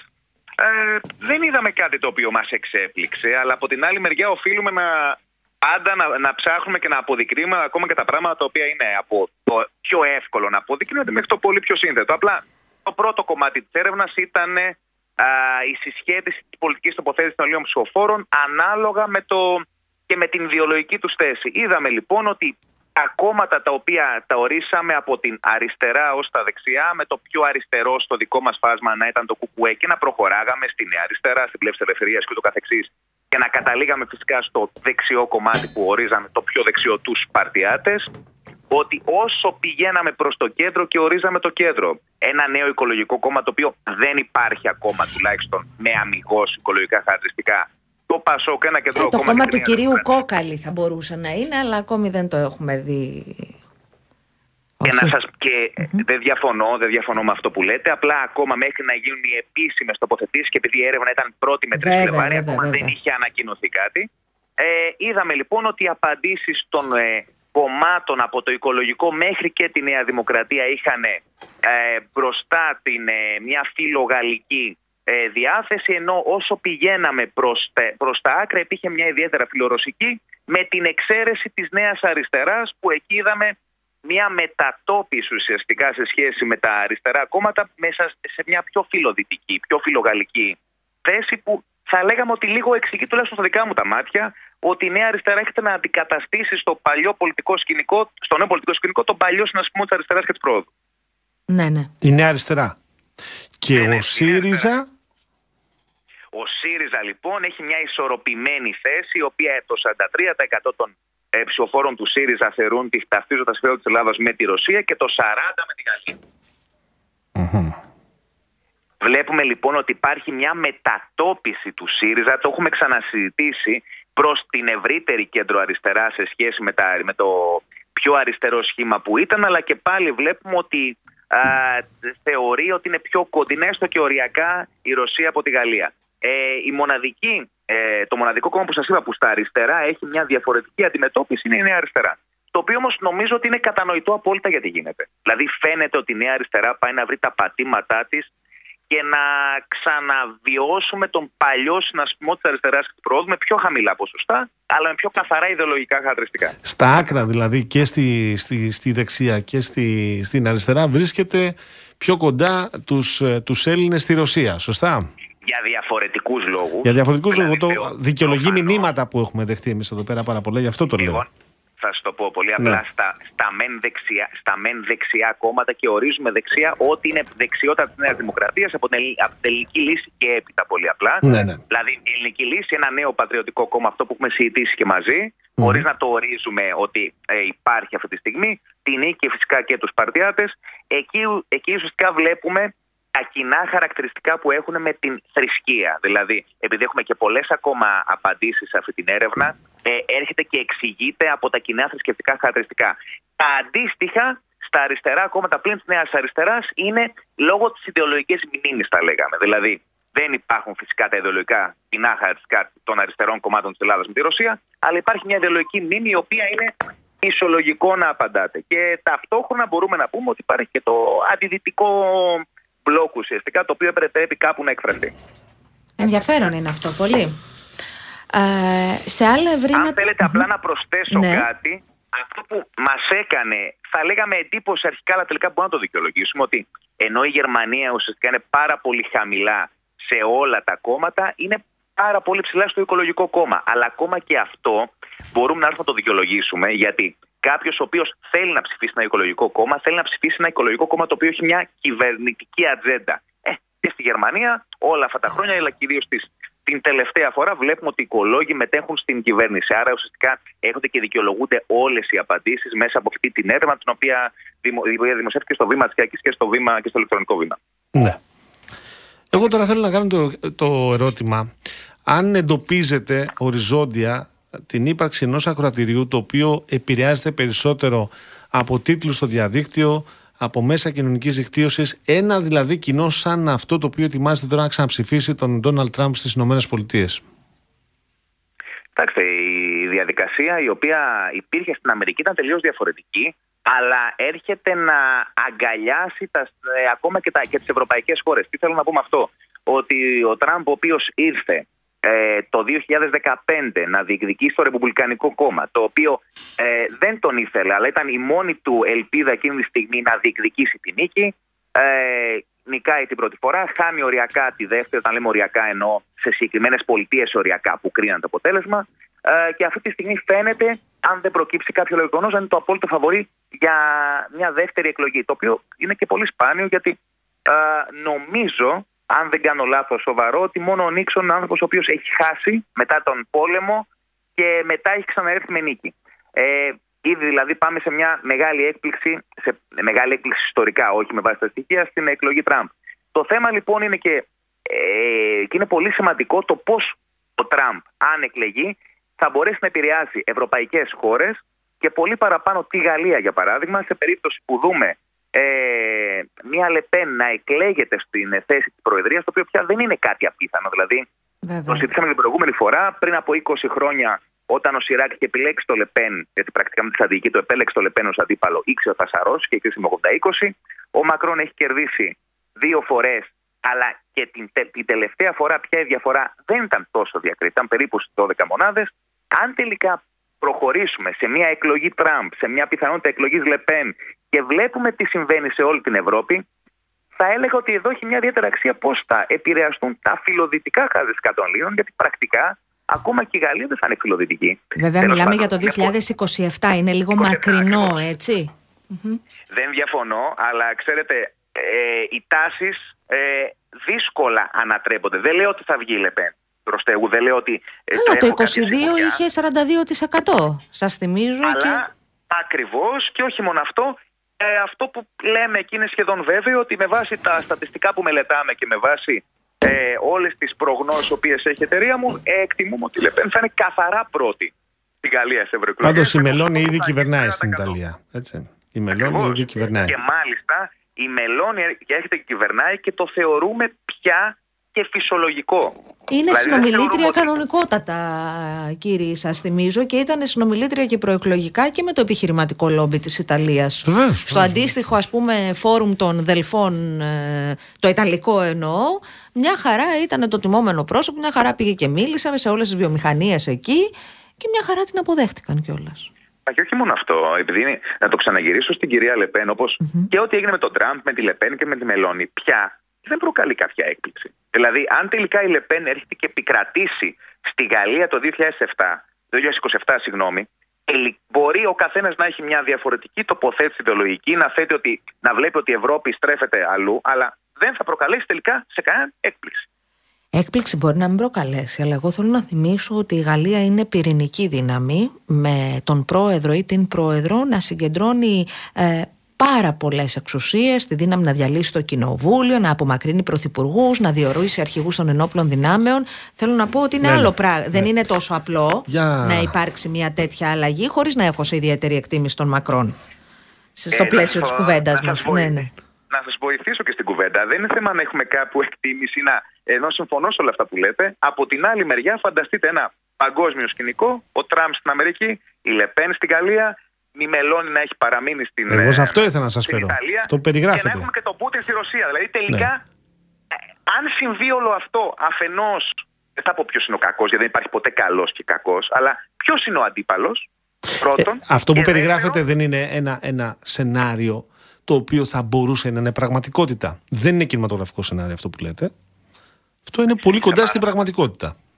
Ναι, αλλά καλό είναι, όπως και πριν μου είπατε, ότι ε, αποτυπώσαμε, ε, είχαμε μια έρευνα που αποτύπωσε γεγονότα τα οποία είναι λογικά. Ποτέ τα, ε, η, ανάλ, η, η, ανάλυση, άμα γίνεται, έχει, έρχεται να αποτυπώσει την πραγματικότητα, αλλά θα πρέπει ταυτόχρονα να μιλιέται η πραγματικότητα. Μπορώ να σας πω και άλλες έρευνες που κάναμε εμείς που τελικά αποδειχτήκαν σωστές. Για παράδειγμα, μια έρευνα σε τοπικό επίπεδο που ήταν για το Δήμο της Αθήνας και την επερχόμενη νίκη του κ. Δούκα, που αν δεν ήταν η εταιρεία μας να τη βγάλει, δεν νομίζω ότι την είχε εμφανίσει κανείς άλλος, τουλάχιστον την εποχή που τη βγάλαμε. Θέλω λοιπόν να πω ότι ναι, πράγματι αυτό είναι, ε, είναι κάποια γεγονότα τα οποία μπορούν να γίνουν, αλλά καλό να λέγονται. Είτε ναι. γιατί ε, πρέπει να αναφέρονται, είτε γιατί πολύ απλά κάποιες φορές πρέπει να και τα, τα, τα, δημοκρατικά, τα ανακλαστικά.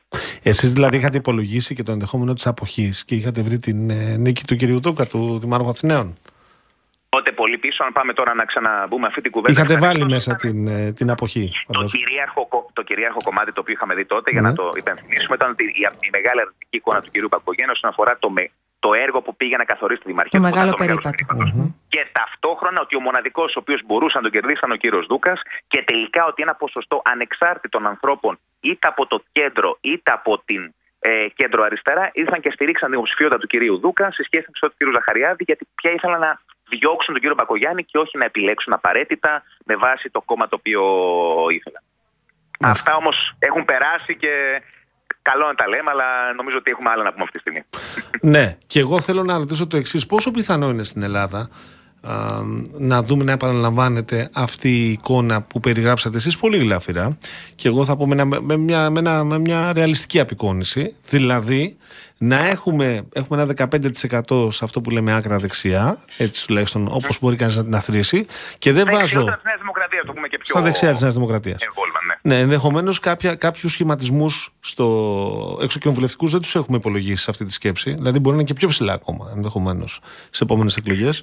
Να είναι δηλαδή ένα, κεντρο, ένα κεντροδεξιό σχήμα ή κεντρό σχήμα απέναντι σε ένα καθαρά δεξιό ή ακραία δεξιό. Να δούμε αν συμβαίνει αυτό στην Ελλάδα. Ποια είναι η πιθανότητα, εκτιμάτε; Αφενός, ε, όταν ήδη μετρήσαμε ε, τα τρία κόμματα τα οποία είναι στη Βουλή λίγο λιγότερο από 14% και κάποιοι σχηματισμοί ακόμα το οδηγούσαν λίγο κάτω από 15%, ε, είναι σχεδόν βέβαιο ότι πάμε σε μια εκλογική διαδικασία σε ευρωεκλογές που ε, το σύνολο των κομμάτων δεξιότερα της Νέας Δημοκρατίας θα αγγίξουν το 20%. Δεν ξέρουμε ακόμα ποια θα είναι αυτά τα κόμματα, γιατί ε, φαίνεται να, για παράδειγμα να υπάρχει ένα κόμμα που εκπροσωπεί η κυρία Λατινοπούλ που θα έχει μια αυξημένη δυναμική. Το βρίσκεται αυτό; Δεν νομίζω ότι μπορεί να μπει στην Ευρωβουλή. Ακόμα είναι πάρα πολύ νωρίς. Αλλά αυτό που επιμένω και λέω ότι υπάρχει ένα αθρηστικά 20% το οποίο θα ήθελε να ψηφίσει κάτι δεξιότερα της Νέας Δημοκρατίας και το οποίο είναι και, είναι και λογικό σε έναν κόσμο ο οποίος ε, δεν έρχεται να κρίνει ε, την πρωθυπουργία της χώρας, ώστε να συμμαχίσει με τον Κυριάκο Μητσοτάκη, ε, ο οποίος τον έχει δυσαρεστήσει στα, στα συντηρητικά του χαρακτηριστικά. Ε, ο γάμο των ομοφύλων είναι το κυρίαρχο παράδειγμα ε, αυτή την περίοδο. Και φαίνεται ότι αυτό το 20% θα εκφραστεί. Θα εκφραστεί στο κόμμα του κ. Βελόπουλου που ανεβαίνει ραγδαία, σίγουρα. Ε, θα εκφραστεί σε κάποια άλλα κόμματα τα οποία είναι κοινοβουλευτικά ή μπορεί να έρθουν. Το βρίσκω ε, πιο εύκολο να υπάρχει μια πολυδιάσπαση στο υπόλοιπο μισό κομμάτι, δηλαδή να είναι ο κύριο Βελόπουλος πέριξ του 10% και το υπόλοιπο 10% να πάει στους υπόλοιπους φόρου, με τη νίκη να φαίνεται να μπαίνει και τα υπόλοιπα να έχουν ε, μικρότερα ποσοστά, ε, και από ό,τι φαίνεται και οι Σπαρτιάτε φαίνεται να διαλύονται. Αλλά το να εκφραστεί σε ένα κόμμα το οποίο να έρθει σε μια πολύ ψηλή θέση δεν το ξέρω. Βέβαια και το 10%, το ενδεχόμενο 10% του κυρίου Βελόπουλου μόνο χαμηλό δεν είναι καθόλου και φαίνεται να, να έχει πάρει την ανιούσα, να έχει ανωδική τάση το, το κόμμα του κυρίου Βελόπουλου γενικά σε αντίθεση με Σπαρτιάτες Νίκη που είναι έτσι αντίστοιχης ε, λογικής κόμματα. Εμείς μάλιστα ότι το, το κόμμα του κ. Βελόπουλου έρχεται και παίρνει ποσοστό και, σημαντικό και από τη Νέα Δημοκρατία και από αυτά τα δύο κόμματα. Δηλαδή φαίνεται να κερδίζει και από τους δύο. Ε, ώστε να φτάνει στο, στο 10% το οποίο βλέπουμε. Μάλιστα. Κύριε Τράπαλη, θέλω να σας ευχαριστήσουμε πάρα πολύ για την ενδιαφέρουσα συζήτηση. Κύριε Τράπαλη. Σας ευχαριστούμε. Ήταν ε, να είστε καλά, να είστε καλά ο αναλυτής ε, ο κύριος Τράπαλης από την ε, Good Affairs και τον ευχαριστούμε που μας έλυσε τις απορίες. Ε, έστειλε διόρθωση ο Άρης ότι είναι 103 ημέρε μέχρι τις ευρωεκλογές. Ναι. Δεν θα τα χαλάσουμε, παιδιά. Εντάξει, εντάξει. Λοιπόν. Ε, τώρα, να πω στο φίλο που το ρωτάει και ρώτησα mm. όσο ρωτούσε φίλο εργατολόγο τον κύριο Τσουκαλά mm. να μας το απαντήσει και τον ευχαριστούμε που είναι πάντα στη διάθεσή μας. Λέει: Σας παρακαλώ να μου πείτε αν ξέρετε γιατί αφαίρεσαν 50 ευρώ από τη σύνταξή μου και αν έχει γίνει και σε άλλους ακροατές. Ε, λέει. Ε, 500.000 συνταξιούχοι είχε βγει παραπάνω το 2023 στον επανεπολογισμό και τώρα τους θα πήραν εφάπαξ. Ναι κύριε Δημήτρη. Το βγάλουμε αύριο, γιατί υπάρχουν ερωτήματα. Βεβαίως. Να το στείλω ένα μήνυμα τώρα, να το, κλείσω. Αν μπορεί, αν μπορεί. Θα τα πούμε αύριο. 6 και 5. αύριο αέρα 18 και 5, φίλε μας. τον βλέπω, τον βλέπω το, τα Σαββατοκύριακα το πρωί, να τον, δω και, να τον ακούσω κιόλας μία. Λοιπόν. Είμαστε κατευθείαν, δεν είναι ναι. live. Στο Γιώργο. Απαντάμε σε ερωτήματα. Άκου Γιώργο βάζεις ένα θέμα εδώ, το έχεις βάλει από την αρχή, ε, για μια είδηση η οποία είναι θλιβερή πραγματικά. Ε, τώρα, τι, είπες εσύ κάτι; Όχι, δεν είπα εγώ κάτι. Αναφέρεται στην, στον τραγικό θάνατο. Ενός νεαρού. Ενός ο οποίος δεν ήταν δημοσιογράφος, ήταν το παιδί αυτό. Έχει υπάρξει στο παρελθόν. Στο παρελθόν. Προπενταετία. Ναι. Το παιδί αυτό χάθηκε με περίεργο τρόπο σε κολόνα υψηλής τάσης. Υπάρχουν λες τίτλοι από site τα οποία γράφουν πως ε, έκανε ρεπορτάζ και έρευνα κατά της κυβέρνησης και εναντίον της αστυνομίας Κανένα site δεν το γράφει έπρεπε αυτό να τον, γι' αυτό το λόγο βρέθηκε νεκρός. Κανένα site δεν γράφει και λες, αυτό. Έτσι εκτρέφεται το μίσος και η βία. Εγώ δεν έχω βρει κάποιο site που να το γράφει αυτό. Κανείς δεν το γράφει αυτό. Όλοι αναφέρονται σε ένα ρεπορτάζ που είχε γίνει viral ναι. το 19. Ναι. Έχει μία σημασία όμως, επειδή εδώ μιλάμε για το χαμό ενός νέου ανθρώπου, τον άδικο χαμό.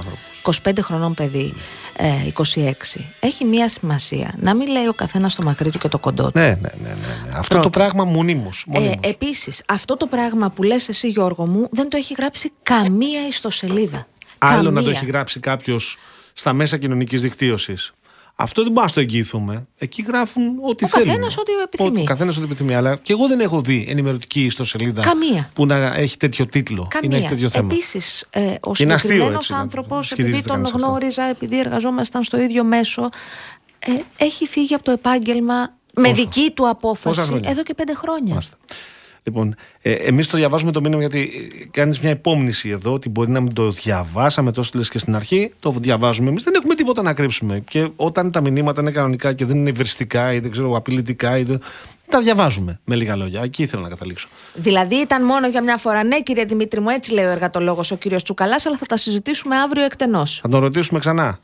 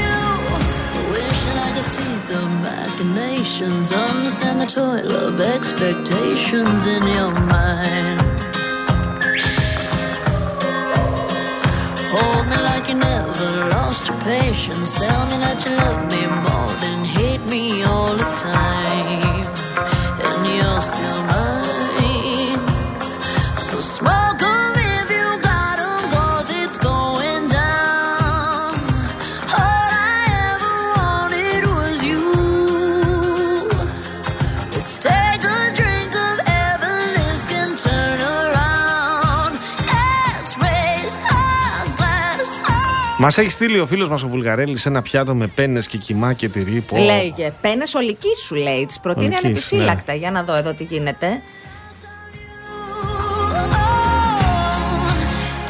Και στο, στο, στο κλασικό πιάτο που νομίζω ότι υπάρχει σε κάθε σπίτι. Είμαι σίγουρη ότι και εσύ έχεις κάπου το ένα χρώμα, τέτοιο. για να δω. Αυτό το σχεδιάκι. Τα έδινε παλιά Α. και μία εφημερίδα με τα κουπόνια, Πού θυμάσαι. το θυμήθηκες, Ρε θηρίο; Ε, το θυμάμαι γιατί νομίζω ότι σε κάθε σπίτι που έχω πάει, ιδίως ως μαθήτρια, υπήρχε Ναι, αυτό το ναι, πιάτο. Ναι, ναι. ναι, ναι.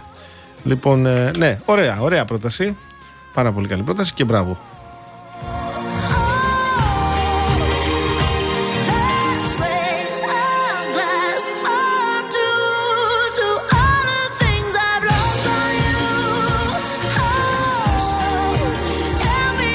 Ο Γιάννης φέρνει το ζήτημα του ψηφίσματος των τεμπών. Θέλω να σου πω ότι ρώτησα Γιάννη μου και εχθέ μετά την εκπομπή, για να μην ε, λέω μόνο αυτό που εγώ γνώριζα, να το επιβεβαιώσω και δύο συνταγματολόγους, Γιώργο.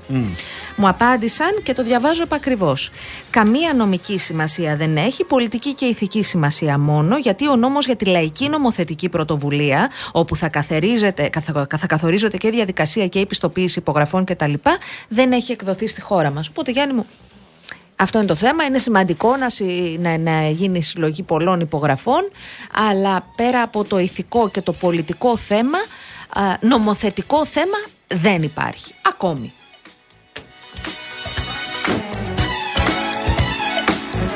Ο φίλος μας ο Σπύρος ο Σφόρος, ο οποίος ευγενικά μας μέμφεται γιατί δεν κάναμε το ερώτημα αυτό που βάζει στο, στην κουβέντα με τον κύριο Ραφτόπουλο. Όμως το είπε ο κύριος Ραφτόπουλο από μόνος του, Σπύρο. Λες, είδατε καθόλου την έρευνα και την ακρίβεια. Συμπέρασμα. Καλά, το έχουμε πει χιλιάδες φορές Το σε είπε για και την ο ακρίβεια. Πέμπερ Ραφτόπουλο Ναι. σήμερα αυτό. Ε, το πραγματικό σώμα των Ελλήνων μειώθηκε κατά ένα μισθό λόγω του πληθωρισμού και της ακρίβειας τελικά για το 2022. Αν το είδατε καλύτερα, παρακαλώ να μας ενημερώσετε. Κάπου το άκουσα σε ένα δελτίο ειδήσεων χθες το απόγευμα. Βεβαίως και μας το ανέφερε και ο κύριος Ραφτόπουλο.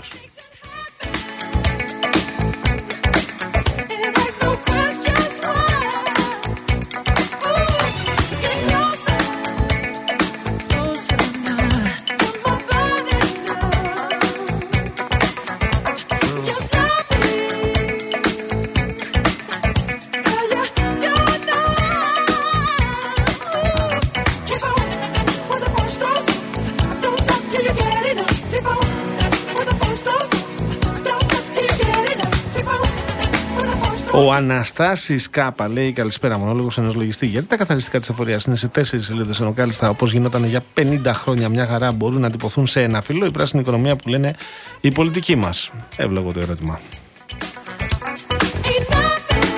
Γιατί λες Αναστάση, τι έχει γίνει εδώ; Πολλές σελίδες. Είναι μεγάλη γραμματοσυρά ή είναι τεράστια τα κενά που είναι το ζήτημα εννοώ; Γραφειοκρατία.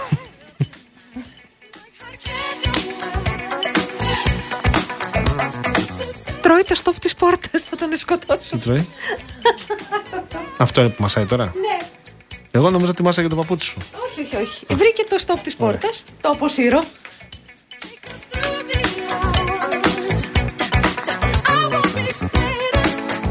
Σε άλλα νέα τώρα, θέλω να σε Ναι, παρακαλώ. ενημερώσω. Τι έγινε; Διαβάζω στο real.gr ότι έρχεται η κακοκαιρία Δωροθέα. Με καταιγίδες και θειολώδει ανέμους. Περίμενα να δω τώρα εδώ πέρα γιατί έχουμε θέματα εδώ πέρα. Δωροθέα μόνο η Μερκούρη.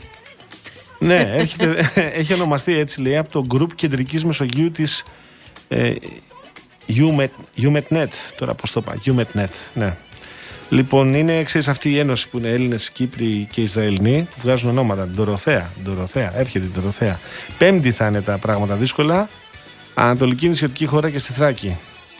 ε, Όπου θα έχουμε λίγες νεφώσεις οι οποίες βαθμιά θα αυξηθούν.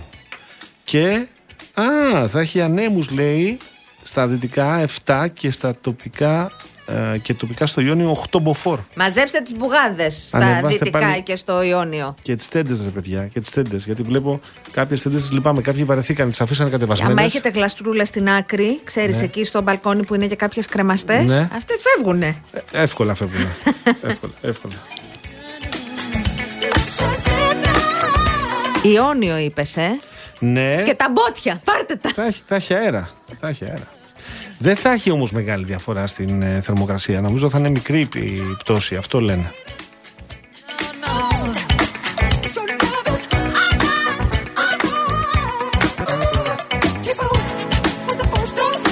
Γιάννη, ρωτάς για τους ελεγκτές αναέρεια κυκλοφορίας. Αυτό είναι γνωστό, ότι θα απεργήσουν. Δεν νομίζω ότι έχει αλλάξει κάτι. Άσε να το τσεκάρω όμως. Πώς περιμένει ο Γιάννης. Περιμένεις, έχει ταξίδι. Ή έχει ταξίδι ο Γιάννης. Για να δω.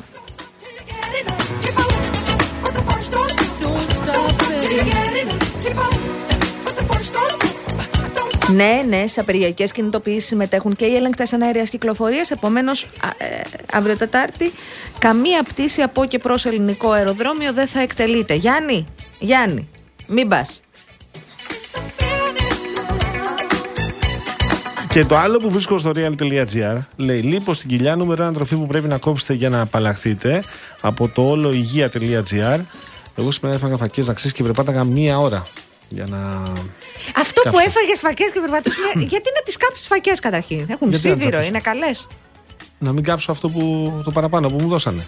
Πόσο παραπάνω σου δώσανε, Βρε Γιώργο, μια Ε, μερίδα ήμουν φακές; αφουσκωμένος. Τι άλλο έφαγες με τις Αυτό. φακές; Λίγο ψωμί. Α,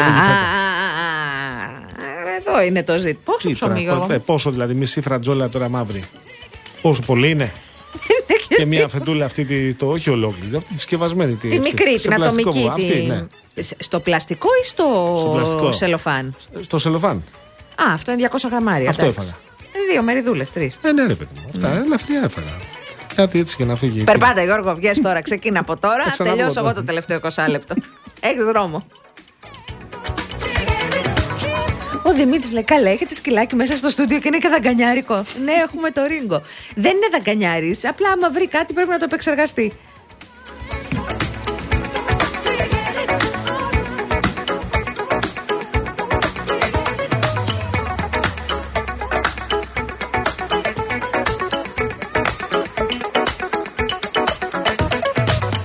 Η Λία από Μεταξουργείο που στέλνει στο μήνυμα ε, σε ποια εκπομπή με ποιο Κωνσταντίνο, δεν έχω καταλάβει.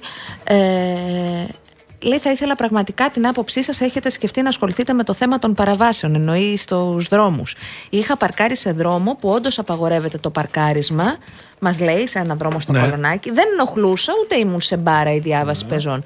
Πήρα κλίση, πολύ σωστά λέει, αλλά μου πήραν και τις πινακίδες. Δηλαδή, όλες οι παραβάσεις έχουν την ίδια βαρύτητα. Να φάω το πρόστιμο γιατί έσφαλα, αλλά να μου πάρουν και τις πινακίδες. Δηλαδή, να με καταστρέψουν τελείως για παράνομο παρκάρισμα χωρίς να ενοχλώ. Πραγματικά δεν μπορώ να, καταλάβω, να το καταλάβω με τίποτα. Αν μπορούσε να βγει κάποιος από την τροχιά να μας εξηγήσει την παράλογη διάταξη του κώδικα οδική Άρα μιλάμε για κυκλοφορίας. τροχέα, όχι για δημοτική αστυνομία. Να πούμε, ε, είναι της τροχέα η κλίση ή είναι της δημοτικής Τώρα αστυνομίας; Να πάρει η δημοτική αστυνομία πινακίδες μου, να πάρει. Νομίζω μπορεί να πάρει. Όχι, παίρνει. Α, ο Θυμίζω φίλος ότι είχαμε εδώ- βγάλει τον αντιδήμαρχο, Ακριβώς. τον ε, κύριο, πώς τον έλεγα τον άνθρωπο, Γεωργιάδη. Ναι, ο φίλος εδώ μας έχει μιλήσει βεβαίως. Τώρα στο μήνυμά του μιλάει για τροχέα. Ε, προβλέπετε, δυστυχώς, φίλε μου, προβλέπετε. Ναι, ε, υποθέτω ότι εννοεί ότι πρέπει να υπάρχει μια ιεράρχηση των παραβάσεων. ο ναι, φίλος. αλλά συμβαίνει εδώ και χρόνια αυτό. Δηλαδή, αν παρκάρεις στο κέντρο και δεις το κολονάκι ή σε σημεία τα οποία υπάρχει σοβαρό το πρόβλημα, δεν σου αφήνουν μόνο την κλίση, σου παίρνουν και τις πινακίδες. Και μετά είναι διαδικασία. Για να πάρεις τις πινακίδες, πρέπει να πας να πληρώσεις το πρόστιμο και τα υπόλοιπα βεβαίως όπως προβλέπονται. Δυστυχώς στην Αθήνα έχουμε σοβαρότατο πρόβλημα με ε, το, τη στάθμευση και τη στάση και αυτό κάποια στιγμή πρέπει να λυθεί. Δεν είμαι βέβαιος ότι υπάρχουν πάρα πολλοί άλλοι τρόποι για να λυθεί αυτό το θέμα. Θα πρέπει να μάθουμε ότι σε κάποιους δρόμους δεν μπορούμε να σταθμεύσουμε ούτε να κάνουμε στάση για λίγα λεπτά για να πάω να πάρω εγώ ένα καφέ και ας έρχεται από πίσω η Αναστασία και ο Μορτάκη και δεν ξέρω εγώ που πιάσω άλλο και δεν πειράζει, θα περιμένουν. Δεν είναι λύση αυτό.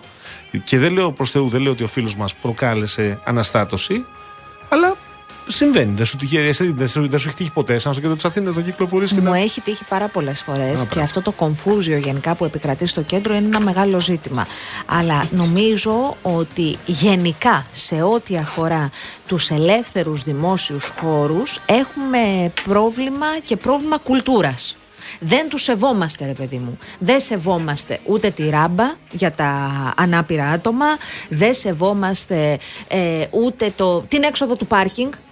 Ε, εγώ μένω σε μια περιοχή, ε, Άνω Γλυφάδα, που πολλές ε, πολυκατοικίες έχουν από κάτω μέσα το πάρκινγκ τους. Θα πάει ο άλλος και θα παρκάρει ή οι άλλοι, και εγώ το έχω κάνει, συγγνώμη, ντρέπομαι, ακριβώς εκεί που τελειώνει, ε, ξέρεις, στον πόντο και δεν μπορείς να βγεις. Προχτές είδα μια φωτογραφία με ένα εκεί που γιοταχή. τα πίνες με κάποιο κολλητό Ναι, σου. είδα μια φωτογραφία με ένα γιοταχή το οποίο είχε, το είχε σταθμεύσει ο ή οδηγός πάνω σε διάβαση πεζών και σε ράμπα. Ταυτόχρονα. Δηλαδή τα είχε, τα είχε κλείσει και τα Όλα, δύο. ό,τι μπορούσε. Επίσης συμβαίνει συχνά να παρατάνε το αυτοκίνητο σε, ε, ε, σε διπλή ζώνη, Ναι, ναι, ναι. να έχουν κλείσει έναν-δύο και να κάνουν εκεί πέρα. Η ζωή κυλάει, κάνουν τη δουλειά τους. Παιδιά, αυτά δεν λύνονται έτσι. Πρέπει να αποκτήσουμε πολιτισμό σε αυτό, αυτό το που πράγμα. δεν καταλαβαίνω.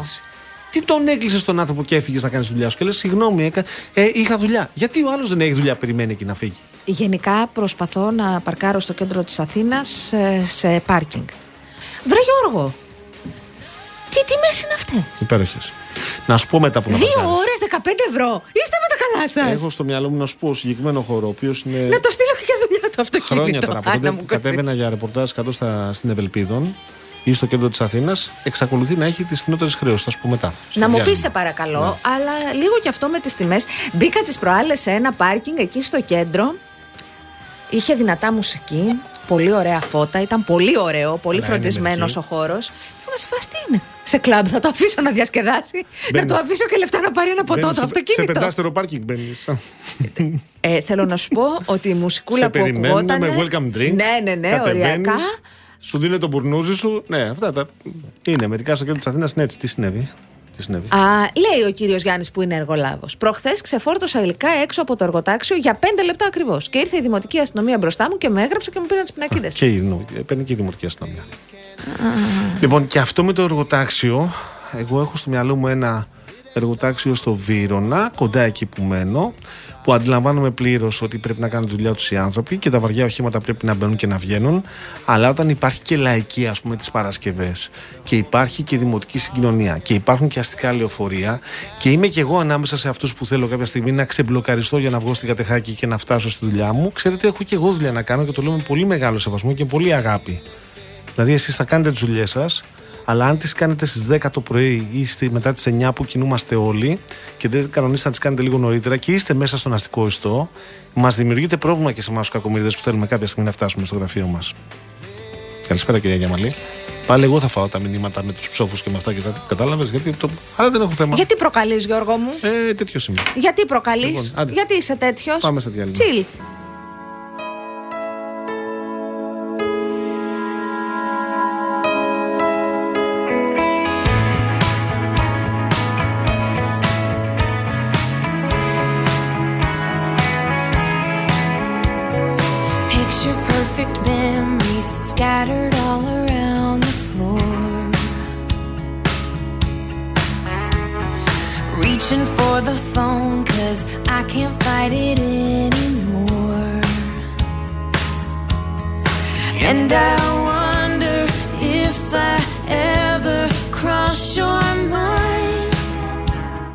Παγάνη. Ορίστε.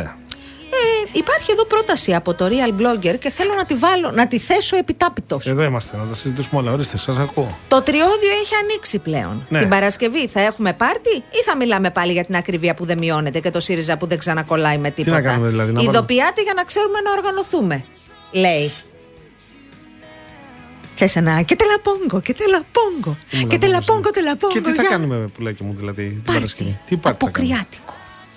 Γιατί Γιώργο; Να κάνουμε. Γιατί Γιώργο; Αν πρέπει να κάνουμε, να κάνουμε. Δεν έχω αντίρρηση. Τι άλλο, ποιο άλλο εμβληματικό αποκριάτικο τραγούδι υπάρχει; Ε, αυτό θα πούμε μόνο. Δεν το έχω και τίποτα άλλο. τελαπόγκο, το; Λαμπάντα. Ε, Να, λαμπάντα ναι, δεν λαμπάντα. είναι. Μακαρένα. Ketchup song. Ketchup song. Ωραίο. Τους, ναι. Και με αυτά θα γεμίσουμε την εκπομπή. Πάρα πολύ ωραία μας τα λέτε. Ε, εντάξει. Λοιπόν, δεν έχω αντίρρηση να το κάνουμε. Θα το κάνουμε. Γιατί γκρινιάζεις. Δεν θες. Όχι, θέλω. Ε, και να δούμε και την επικαιρότητα κιόλας. Τι άλλο, μπορεί να μην έχει τίποτα εκείνη την μέρα. Από σήμερα που δεν είχε τίποτα, για παράδειγμα. Να καλησπέρα σα. Συγγνώμη, πρέπει να διαβάσω Διάβασε. το μήνυμα του κυρίου Γκέκα. Την Παρασκευή, ενώ οδηγούσα στην Εθνική Οδό Αθηνών Λαμίας, ύψος μεταμόρφωσης, συνάντησα στην αριστερή και διπλανή λωρίδα μια δίμετρη, όχι γυναίκα, αλλά σκάλα. Απίστευτο. Τι συνάντησε σκάλα Σκάλα. στην αριστερή λωρίδα. Ναι. Πώς είναι δυνατόν; Απίστευτο. Σκάλα συνάντησε. Ναι.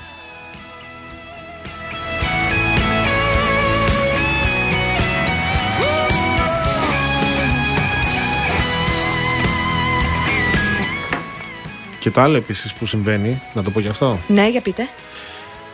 Είπα, αντιλαμβάνομαι πλήρως ο χρόνος είναι χρήμα και όλοι και όλες όταν κινούμαστε στον δρόμο έχουμε μια δουλειά να φτάσουμε να πάμε. Έτσι είναι προφανές. Υπάρχει βέβαια και ένα Είναι ποσοστό. ακόμη πιο δύσκολη η μετακίνησή μας με τόση κίνηση. με τόση προφανώς. κίνηση. Και υπάρχει ένα ποσοστό βεβαίως πολιτών οι οποίοι δεν θα κινούνται γιατί έχουν άλλους λόγους. Αλλά οι περισσότεροι είμαστε για δουλειά.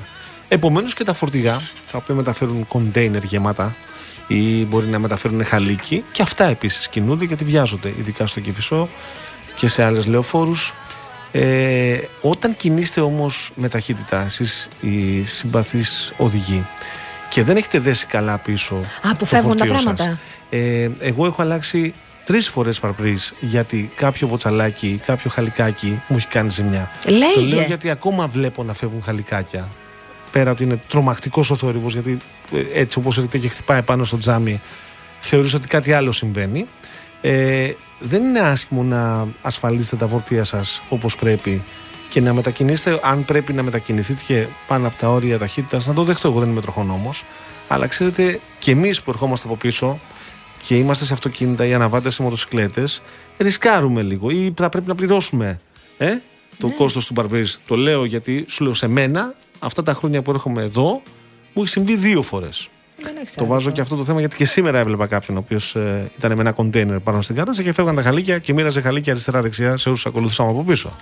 Γενικά, Γιώργο μου, το έχουμε συζητήσει. Εγώ θα επικαλεστώ εκ νέου τον ε, κύριο Στυλιανίδη, τον ε, ομότιμο καθηγητή κοινωνικής ε, ψυχιατρικής. Στη μετανεωτερικότητα. Υπάρχει ένα ζήτημα με την ε, ιδιώτευση και με την αποανθρωποποίηση. Είναι όρος, δεν, το, δεν είναι δικό μου. Το ότι θεωρούμε ότι οι δικοί μας άνθρωποι είναι μόνο οι δικοί μας άνθρωποι η σύζυγός μας, η σύντροφός μας, ε, τα παιδιά μας, ε, οι γονείς μας, τα αδέρφια μας και τέρμα. Όλοι οι άλλοι να πάνε να κόψουν το λαιμό τους. Ναι, είμαστε διαπλή. Αυτό είναι μια νοοτροπία Πάρα η πολύ καλή, οποία υπέροχη. ε, υπάρχει πολύ Εξαιρετική. έντονα γύρω μας στην εποχή που ζούμε. Ε, βοηθά να βλέπουμε και τον κόσμο μέσα και πίσω από μια οθόνη απομακρυσμένα, να τον σχολιάζουμε, να μην μας νοιάζει, να μην κάνουμε τίποτα δικό μας και γινόμαστε λίγο έτσι γαϊδούρια με κάθε συμπάθεια προς το, τα συμπάθεια αυτά, θηλαστικά. Ε, ήρθε η ώρα όμως σιγά σιγά να φύγουμε. Ήταν ο κύριος Αντώνης Μορτά. Τι έγινε, περίμενε. τι έγινε; Θέλω στο φίλο μου τον Δημήτρη, ο οποίος λέει: Τι λέει, Καλησπέρα, Δημήτρη; βλέποντας με αφορμή τη κινητοποίηση των αγροτών τα κέντρα σχεδόν όλων των ευρωπαϊκών πρωτεύουσων, διαπίστωσα πόσο τέρας ασχήμια είναι η Αθήνα.